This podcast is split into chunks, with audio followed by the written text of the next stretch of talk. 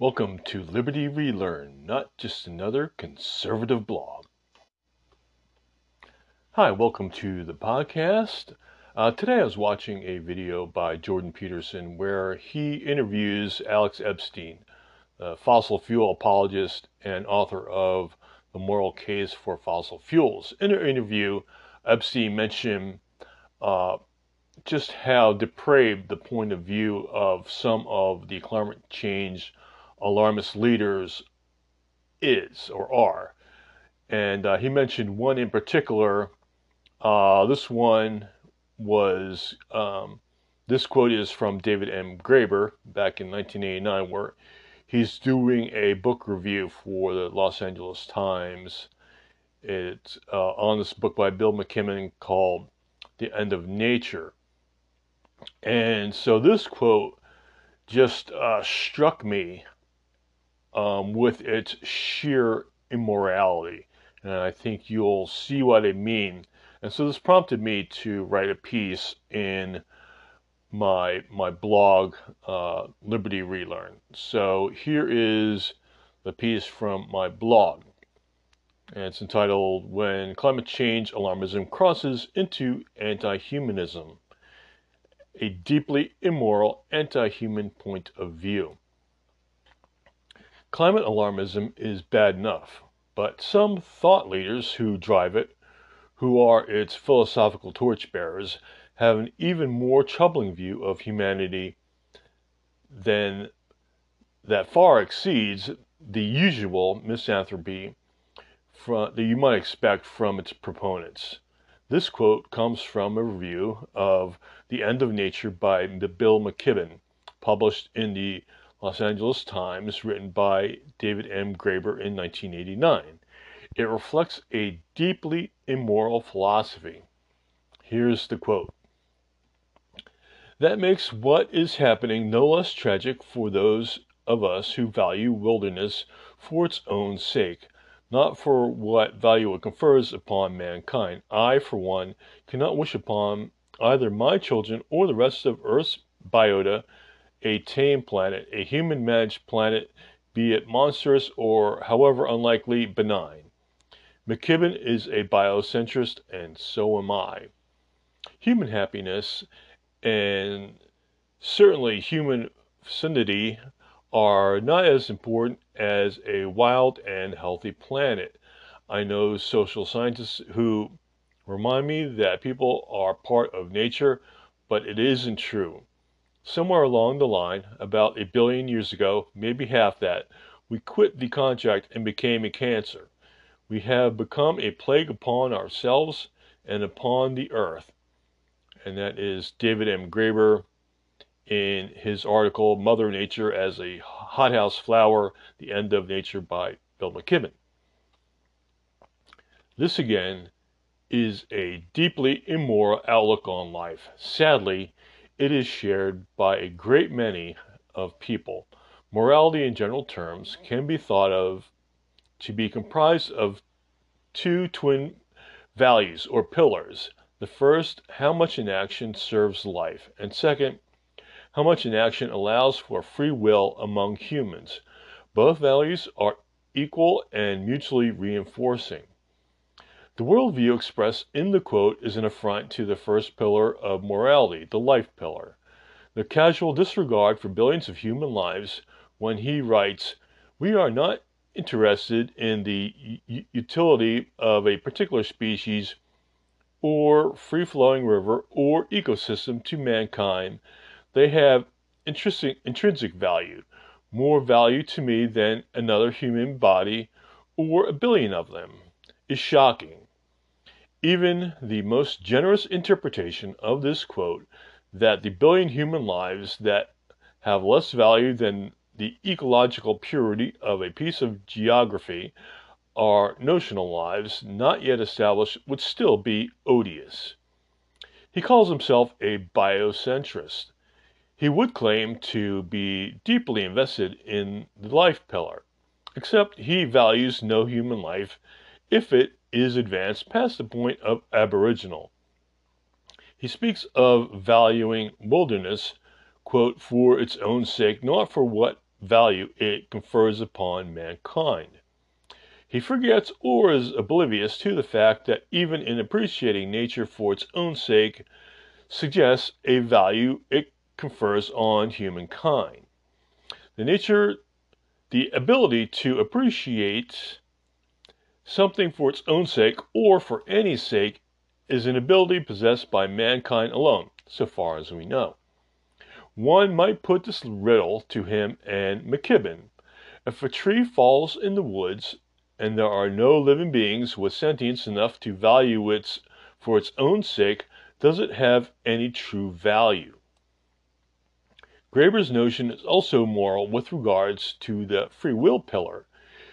He despises that which makes humans humans, referring again to his quote, human happiness and certain, certainly human fecundity are not as important as a wild and healthy planet.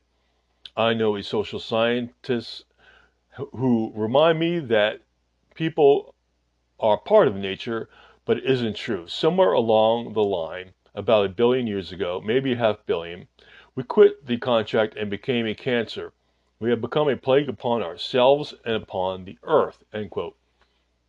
So, what is it that happened a half billion to a billion years ago that is, in his mind, that Graber believes constitutes mankind quitting the contract?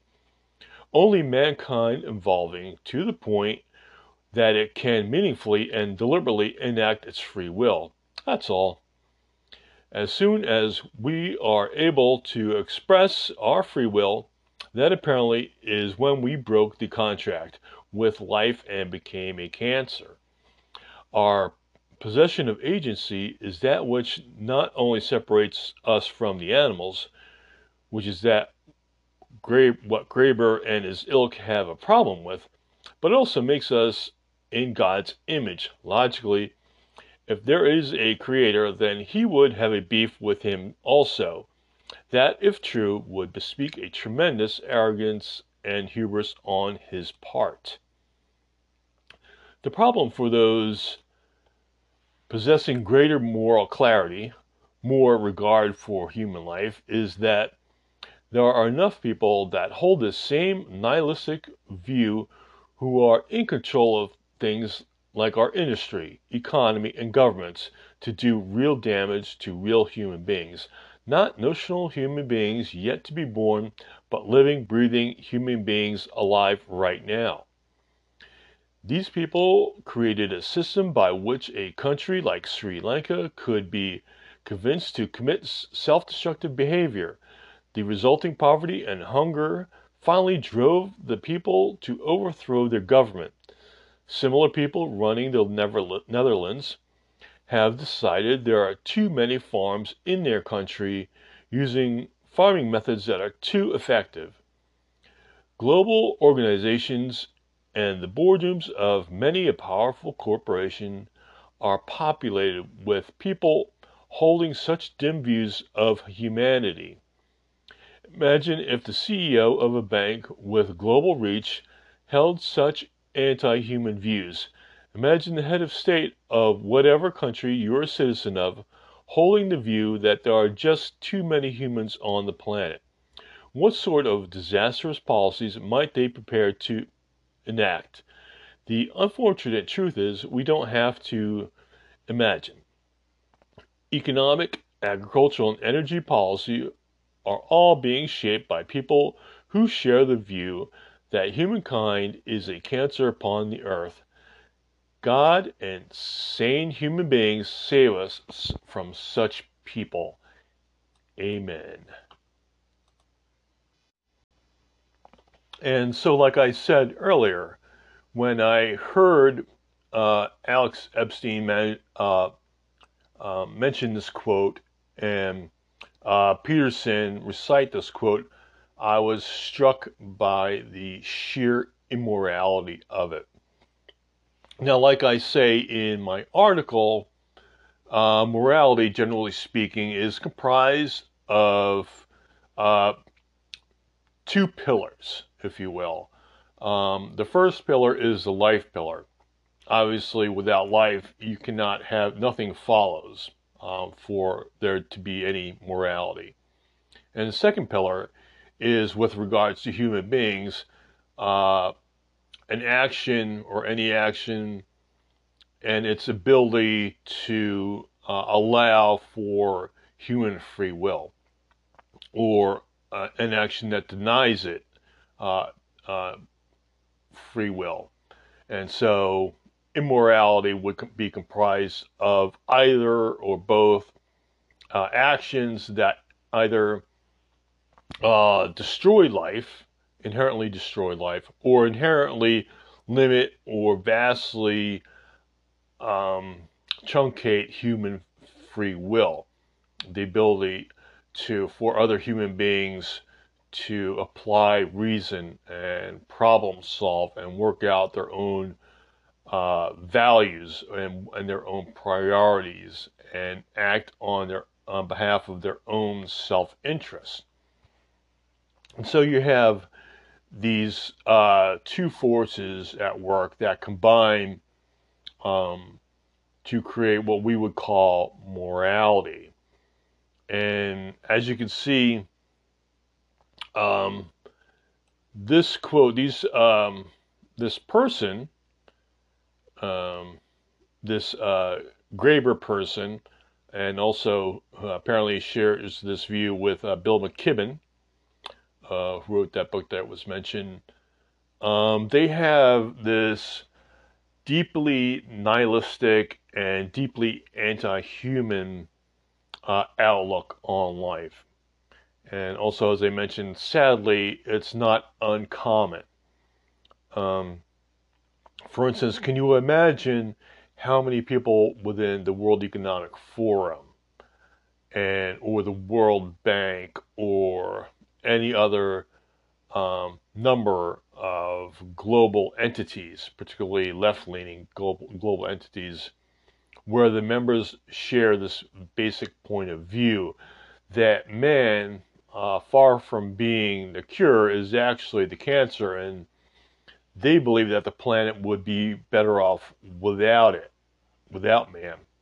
Now, the question of better off for whom, uh, they can't answer because, as I mentioned, the value of our resources is only um, that which uh, mankind places upon it. Okay, you have other animals that are living in nature. They can um, identify the nature of of you know you know a rock or a tree or a piece of grass, and they can understand that to be food or be a danger. You know, some other wild animal, some predator might be a danger.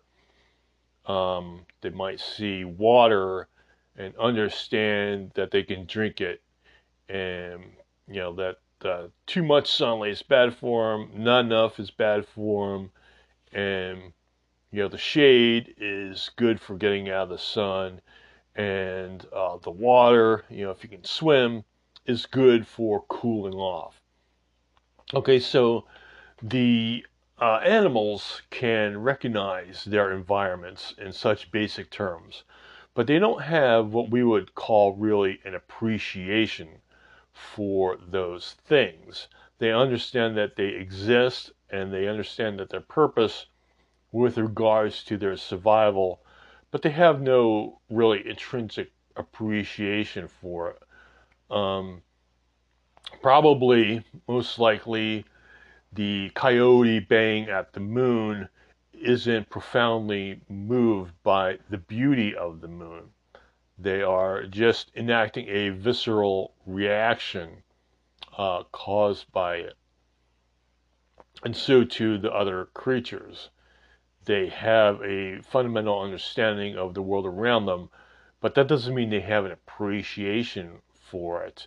And I would argue only, only human beings have the capacity for appreciation and to understand on a more profound level the beauty and significance of such things in nature. Now, that's not to say that our appreciation for nature doesn't uh, lead us to want to preserve it, because of course it does. Um, you know, we need to be good stewards of the world and the world around us and of nature. You know, we not we need to take care not to poison our our rivers and uh, overhunt our wildlife to extinction extinction and not to overfish our oceans and our waters and things like that we have to be careful not to destroy too many of the trees, lest we be left um, without anything to burn or make houses out of. Okay, so maybe you've seen like uh, pictures of Easter Island, and you have these great uh, megaliths there, these great uh, stone stone uh, people uh, faces and the one thing you, you also notice is that they have no trees on that island. That because they destroyed all of their trees, um, either making canoes or just making houses, and they didn't replace it enough. And so it is true that mankind can have a detrimental impact on the environment to the extent that it hurts himself. And that is something we have to be aware of. But that certainly doesn't mean that all of nature has to be left pristine. Um, for instance, our farms would not be very effective if we went back to um, the pre industrial revolution or agrarian era um, ways of farming, much less if we went back to the hunter gatherer things before there was even any agriculture. Um, but uh, people like um, this person, like uh, McKibben and Graber, they feel like the earth needs to be in this pristine, um, uh, form of nature in pristine state, untouched, untouched by human hands. And so the problem with that is obviously is like, well, we human beings have to inhabit the earth also. And like I said, if we left uh, certain parts of the earth in its pristine uh, natural form, uh, pristine natural state, we would have no such things as farms to raise our food. We certainly wouldn't have enough food to feed 8 billion plus people. And if we even uh, resorted, as they did in the people in Sri Lanka, to purely organic methods of farming, that would not be enough to sustain us agriculturally. Now, again, um, organic farming is okay, as long as you understand that it has to be economically viable. In other words, people have to be willing to pay extra for organic food. Okay, and that's fine if they do, but you can't expect the entire world to operate that way. We would uh, soon have the kind of starvation that the uh, these people on the left predicted. Okay, so they have this understanding, this misunderstanding actually. Uh, it's called um, Malthusian economics or the Malthusian economic system, uh, by which the belief is that there are too many people in the world and eventually they're going to outstrip its ability to farm and produce food. And that, that was what they were saying back in the 60s and 70s that never came to pass. They thought in the 1980s we would have, we basically have mass starvation, and that never came to pass. In fact, there are less food, there are less people with food insecurity now than there were uh, back in the 60s, where this notion was first made popular. Uh, even back in 1989, when McKibben and Graber are talking about how we're ruining the planet. And what people like that don't understand is the human capacity to problem solve. They assume that whatever level of technology we're at now, uh, in this case, it would have been the 1980s or 70s, or you understand, that that would never advance. And lucky for us, we are pretty clever animals and we are able to reason out and learn how to advance our agricultural technology and increase our agricultural output to the point where this planet can sustain uh, 8 billion people, where at one point it was thought that we would start running out of food right around 5 or 6 billion people, or maybe even before that. And so these people uh, underestimate the human capacity to adapt and overcome their challenges in the world. And that also extends to the area also of climate change where they're talking about the sea level rises. And they don't understand that human beings have this ability to adapt, as I mentioned, um, to overcome. Like if sea level rises, um, people just don't sit there and drown and say, "Oh well, I, I guess um, we're just going to have to drown now." No, they build things like levees and dikes and dams, uh, things like particularly you see in the Netherlands. Most of the Netherlands is below sea level. Most of Amsterdam, I think virtually all of Amsterdam, I believe, is under sea level.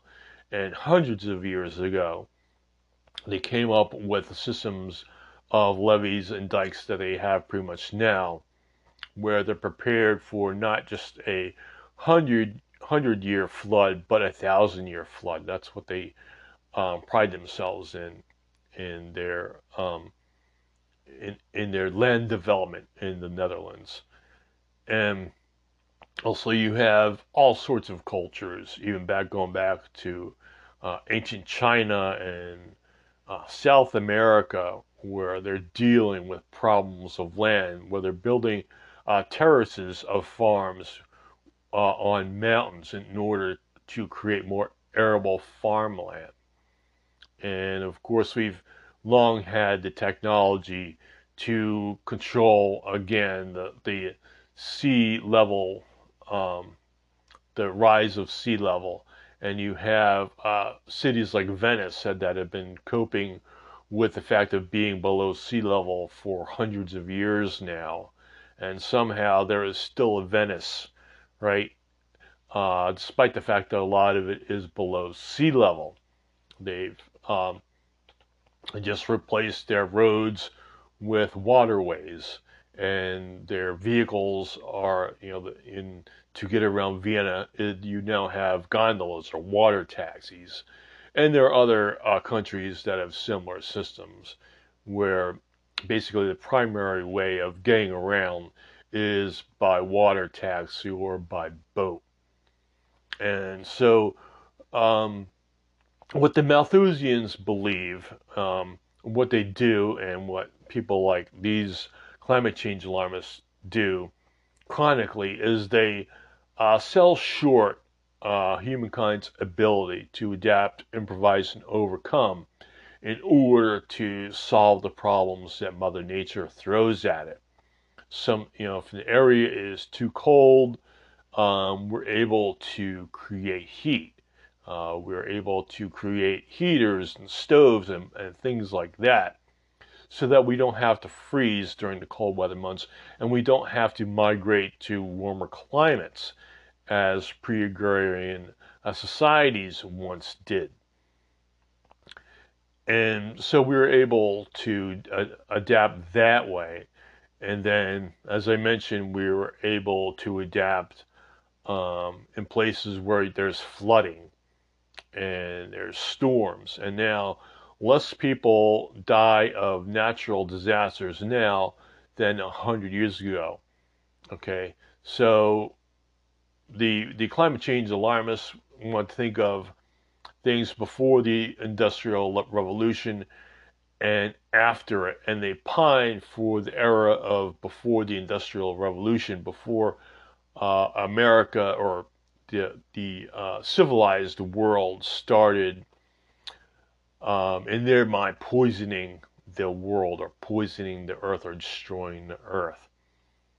It's actually that industrial revolution that led to advances in technology, that uh, led to uh, hydrological advances, where we're to the point now we, we can create dams and levees and dikes and things of that uh, nature, where we can we're, we're not uh, subject to the whims of Mother Nature. Now, of course, Mother Nature is still powerful enough. Um, we've seen in the various tsunamis and earthquakes and hurricanes throughout the year where you know we are all but helpless against nature's fury. But what we can do is we can devise ways and systems of evacuating people and detecting storms earlier. These are all things that we have, you know, our weather radar and our satellites and things like that that helps us uh, track storms and predict their land- landfall uh, sometimes even days in advance, if not hours, at least, um, you know, if not days, at least hours in advance, enough time for people to evacuate. And how many, um, probably tens of or even hundreds of thousands, maybe even millions of, pa- of people throughout the world have been saved through such advances that were only made possible through the technological revolution, through the uh, industrial revolution, and then the space age, and now the communication age and beyond. Um, these things, uh, you know, these lives are saved not despite our technical advances, but because of them. And again, as I also mentioned, we have uh, sophisticated me- uh, methods of farming uh, involving satellite data and soil analysis and biochemistry and regular chemistry and working out what is the optimal yield and uh, how much to water a certain field for its optimal yield and what to what sort of fertilizer is the best kind of fertilizer to use and how to make the best fertilizer. And these things only came to be through our technolo- te- technological revolution, our industrial revolution, not to not despite it. And so, again, uh, where these Malthusians uh, had it wrong is again they vastly underestimate and, and chronically underestimate our ability to problem solve and adapt and overcome.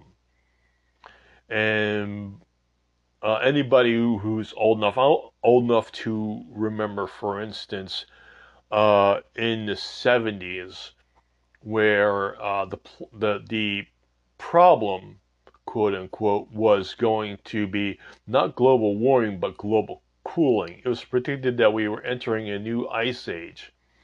And in fact, the one thing that could forestall the ice age, uh, at least temporarily, was uh, our use of greenhouse gases. And they that the greenhouse gases might save us from the ice age for a number of years.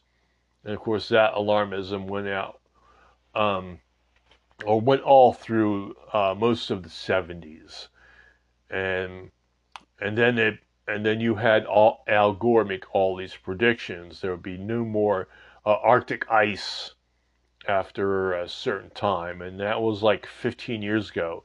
He made all these predictions uh, 15 years ago, and um, today we still have snow on Mount Kilimanjaro. We still have the Arctic and Antarctic ice fields year round. They don't melt. Um, the ozone layer repairs itself.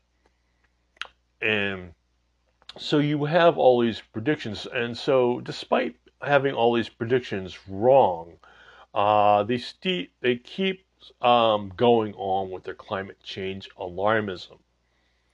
And a lot of that, unfortunately, is due to this very anti human uh, philosophy um, that I talked about, where and it's again a deeply immoral philosophy for the reasons I, I went over. They deny our ability to for life. Um, they deny the value of human life, and and one of the things I, I talked about in the uh, in the article I just read is um, could you imagine a world leader that uh, held such beliefs? And unfortunately, they do. Uh, Trudeau, uh, the Prime Minister of Canada, is one of those people that believe uh, people are the problem. And uh, so he's trying to limit his country's um, farm production and cut back on their farm, their ability um, to farm, in particular uh, their uh, cattle, their, their ability to raise cattle. And of course, the same thing is going on in the Netherlands. And then you have in uh, most of Europe, uh, particularly in Germany, they're rethinking their commitment to uh, alternative fuels um, or, or, or alternative energy sources like wind and solar. Because if the wind doesn't blow and the sun isn't shining, then you don't have the kind of reliable energy that you need. And so the theory is that, of course, what the uh, climate change alarmists or climate change proponents would tell you is that, oh, well, now we just have batteries and then the batteries can save the energy. And so the sun doesn't need to be shining 24 hours a day.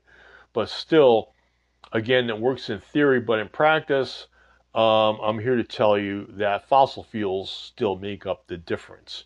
And when wind and solar is not enough, um, particularly in, in, the winter, um, you had last year, or I think maybe earlier this year, uh, a really uh, long freezing spell in Texas, and a lot of the windmills froze up and they were generating no energy for that period. And of course, being winter, of course, you have um, less and less sunlight during the day because you're dealing, of course, with uh, less daylight hours, less hours of daylight and day during the winter in the northern hemisphere.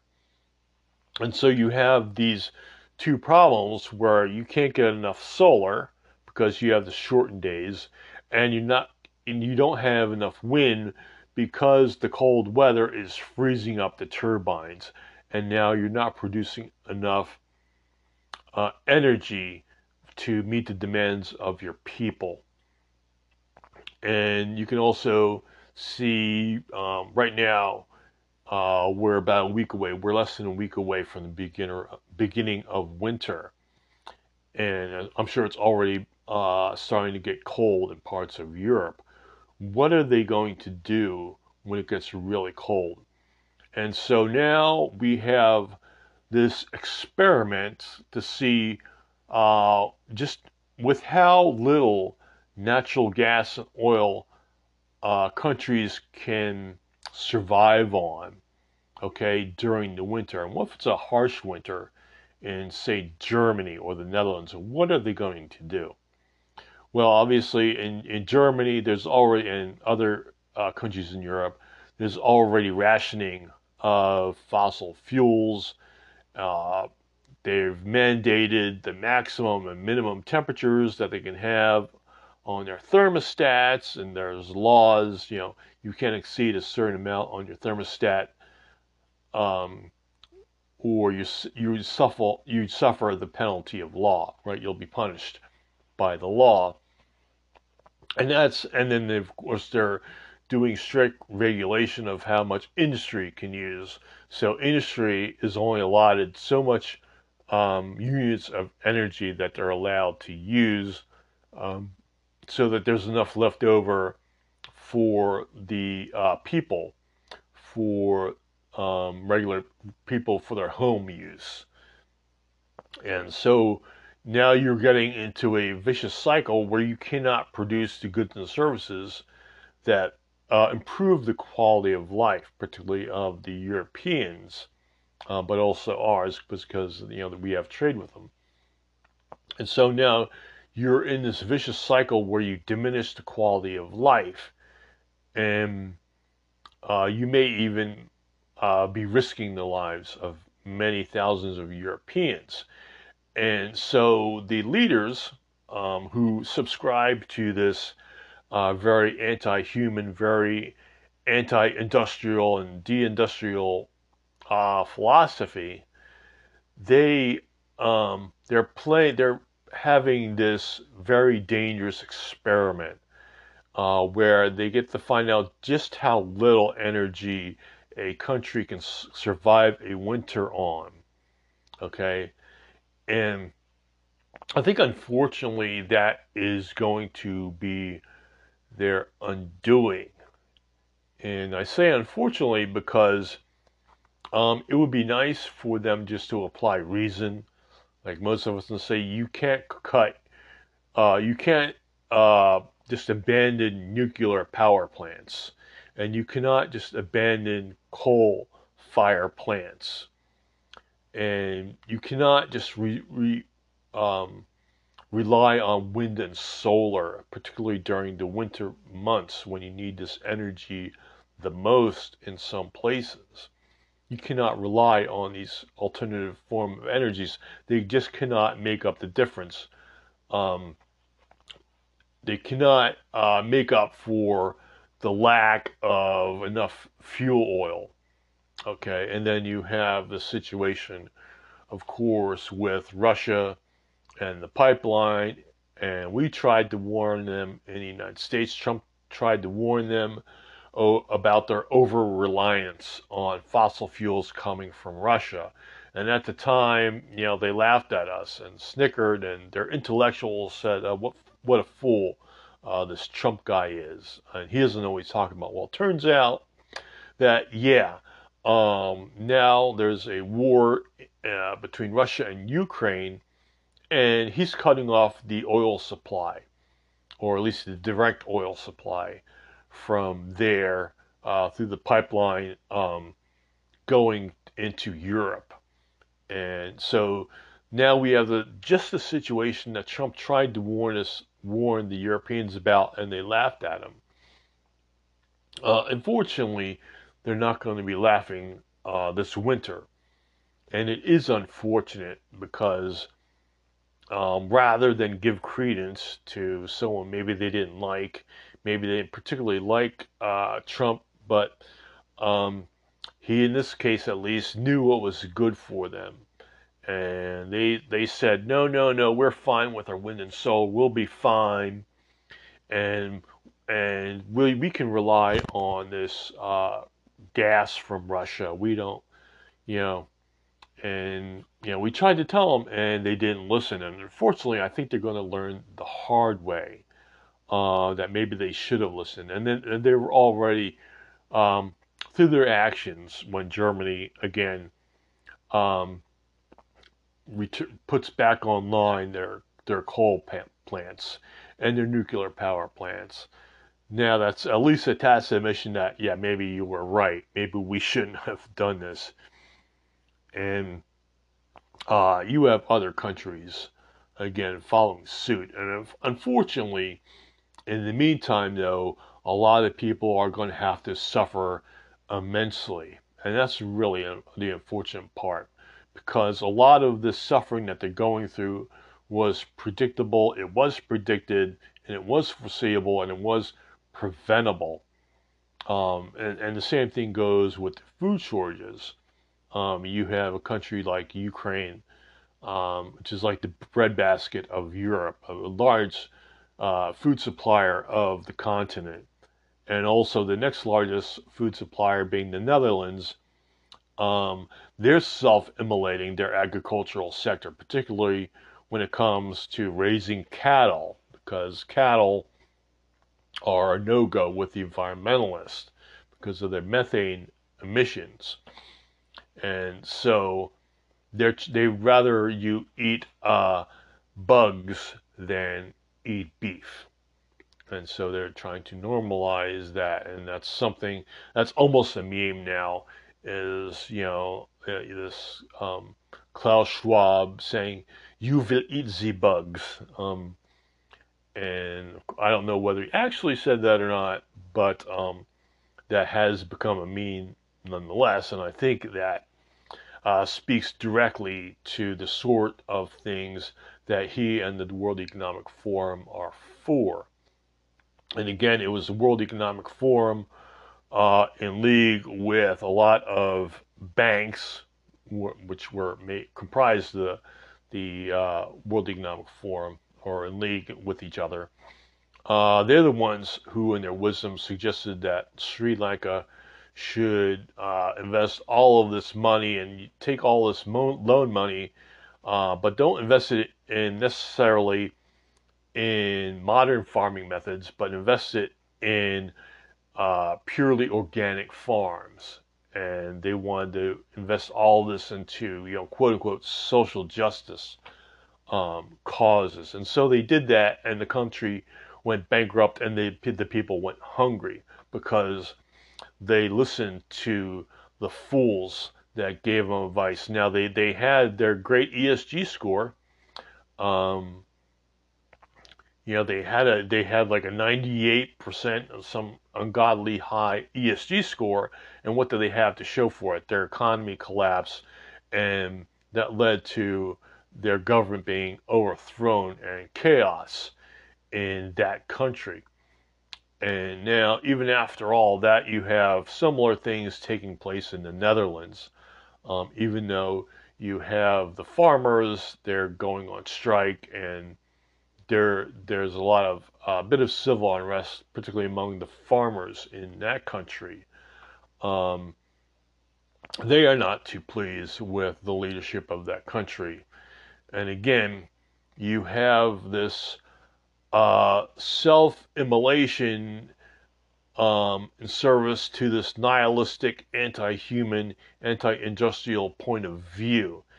And, you know, despite the track, the dismal track record that you can see just in recent years, Sri Lanka and everywhere, this central planning by the experts um, was done. You see that in Soviet Union. A lot of the Soviet Union, you know, the Ukrainians starved to death. Millions of Ukrainians starved to death, uh, even though they're creating a lot of food because the uh, the Soviets uh, figured it was, you know, the uh, the farmers, the professional farmers were getting just too rich and too powerful, and they had to be checked, and so they had to be eliminated.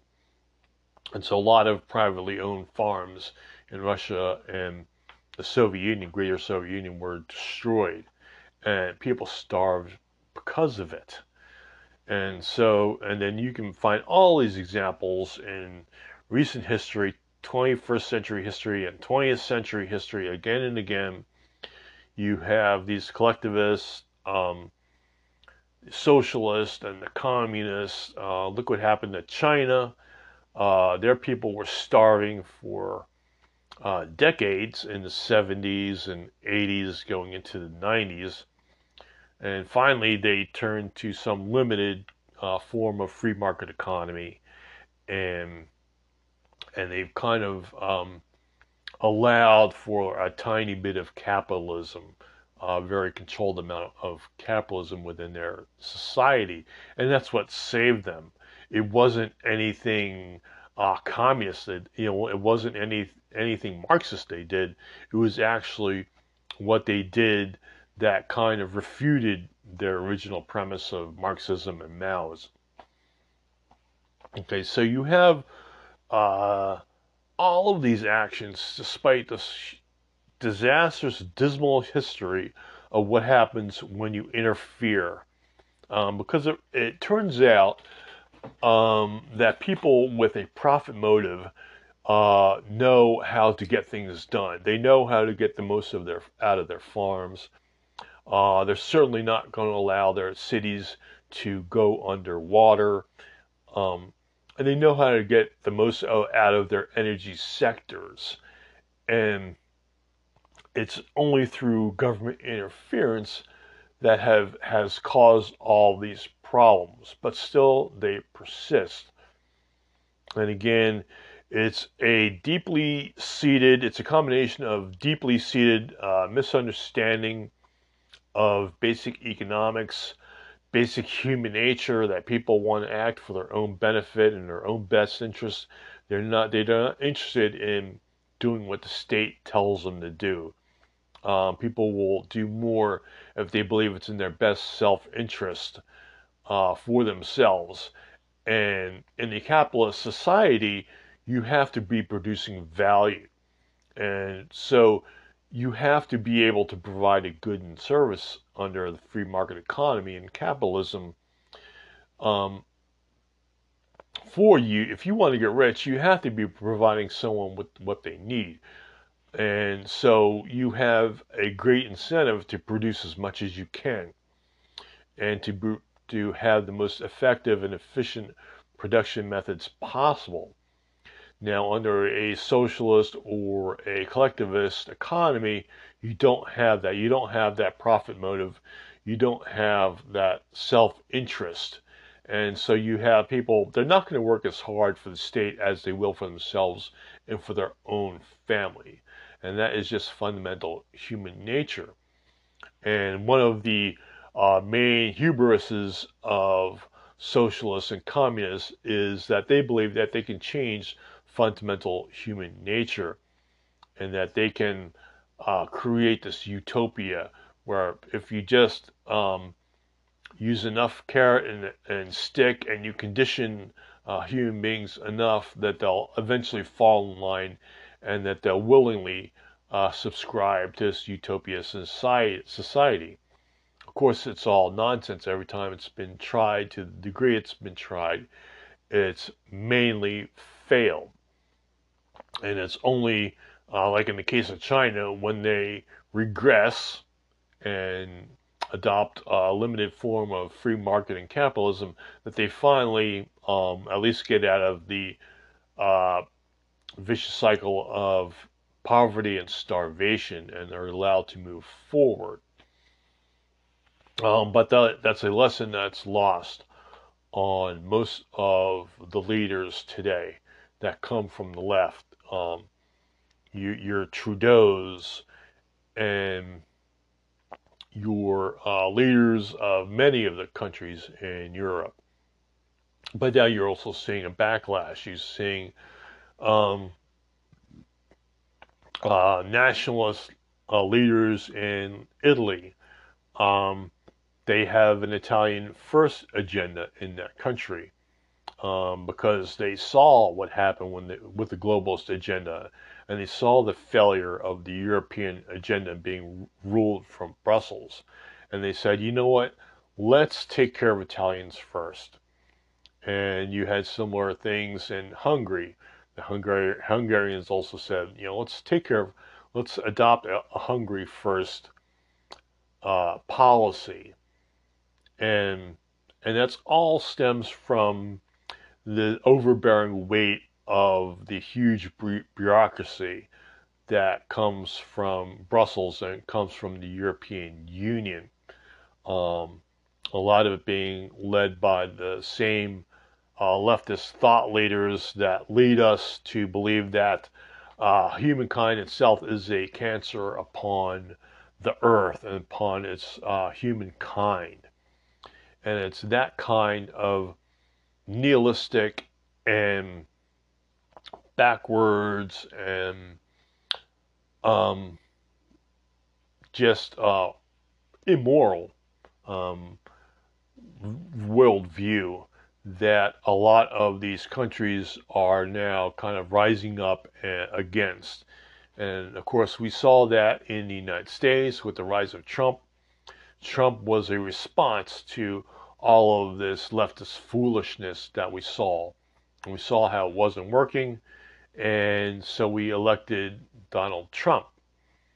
And but then the uh, left gained regained its powers and were able to, I would say, manipulate the system, for lack of a better word. And you and so you have a President Biden. President Biden turns out not to be doing so well, in the opinion of many, and a large plurality of Americans don't believe that the president, President Biden, is doing a good job. Uh, and what he and what they're have a problem with in particular is when they when he follows the leftist line. And now, even though he hasn't gone as far as like Trudeau has in Canada, with stifling um, human rights and uh, individual rights and free speech and stuff like that. That's because we have a strong constitution that is a barrier, and you have also the separation of powers that serves as a barrier from him acquiring the kind of power that someone like Justin Trudeau was able to acquire in Canada, or the Prime Minister of Australia or New Zealand, um, or the leaders of the Netherlands, who I believe have adopted this disastrous, uh, foolish policy of destroying their own agricultural sector. Once you lose that agricultural sector, it's very hard, almost impossible to get back. Um, and that's the other problem. Is you know it's fine, uh, you know, to do as an experiment. The problem is that when the experiment fails, you can't just go back to the old ways of doing things because you know once you shut down a, a coal fire plant once you stop producing some of these chemicals like the ammonia for the fertilizer uh, it's hard or almost impossible to restart that. Um, that's just the nature of the industry. And so we do things like um, abandon the use of nitrogen based fertilizers or ammonia based fertilizers at our own peril. Um, and it's experiment that if we find that it's failing, and even if we put the brakes on that experiment, uh, it's very hard to go back to what we had because it's not just something that you flip a switch and then you return to your normal output of fertilizer, for instance. You know, it doesn't work that way. Um, so you have these people uh, these experts, you have the so-called tyranny of the experts, um, that basically have formed this uh, totalitarian mass formation. They might call, and it's instead of the totalitarianism of the 20th century, which is similar. Now it's the uh, uh, tyranny of the experts. So it's not dictators and cults of personality per se, although there are those too. Uh, it's oligarchies. It's huge globalist business concerns. It's the World Economic Forum. It's the World Bank and other institutions uh, filled with experts who believe that they know how to run things better than the people actually running them are better than the people who get paid and have a vested interest in running them right. Um, and so that is a basic problem um, altogether with uh, leftism, but particularly when it comes to climate change alarmism.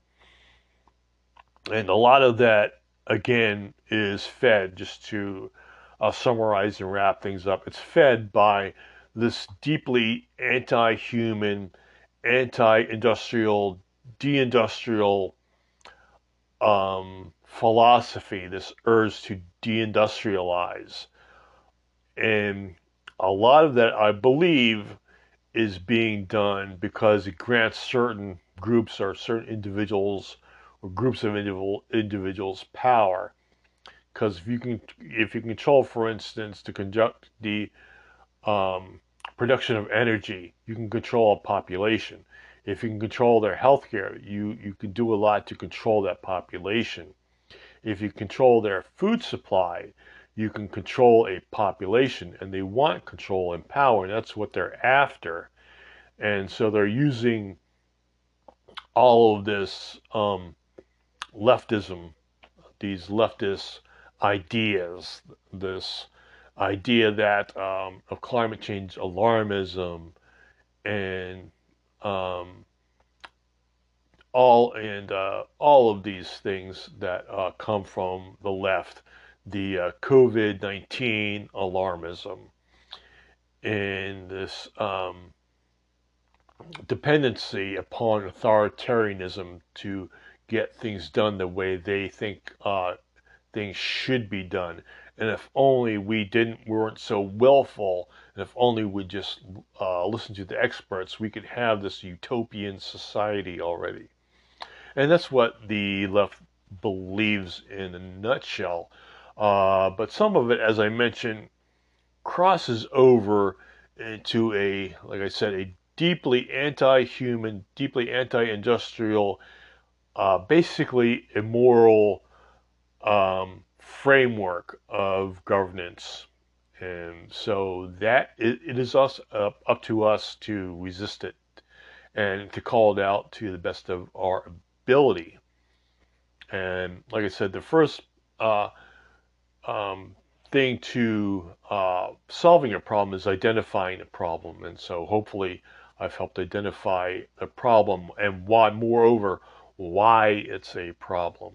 And so that's important for us to remember because I don't think we want to live in the kind of dystopia that is a logical um, result of some of these things that they, they want to do, uh, particularly the uh, leftist elite intellectuals want for us. I don't think we want to live in such a dystopic society because I don't think it's going to uh, turn out as a plan. Unless they're playing just to be in power, and then the utopian society is just something that, that they're telling us, a fairy tale that they're telling us to go along. I think there are some people that are doing doing it just for the power and and the money in some cases. So that is um, where I am. My thought is today, and so I just wanted to bring this up because it crosses over. It's more than just bad politics. Uh, some of it actually gets to quite destructive um, ideas when they're implemented. And uh, people's lives may be at stake. And we're looking at the beginning of winter as I speak. And we're about to embark on a very dangerous experiment to see just how, how little energy uh, Europe can live uh, through winter with. And I don't think, uh, in some cases, we're going to like the results of that experiment. And so I'm going to leave it there. And thank you very much for listening and watching. Thank you for uh, following the Dystopic Journal. Those of you who uh, follow the Dystopic Journal, particularly on Rumble. And please uh, listen to the LR podcast. Uh, follow the LR Podcast at LR Podcast on Gettr, and follow Liberty Relearned on Facebook. Follow me, JP Mac, on uh, Parler. And until then, until uh, I see you again, which may be around Christmas, uh, please uh, stay healthy, happy, and free.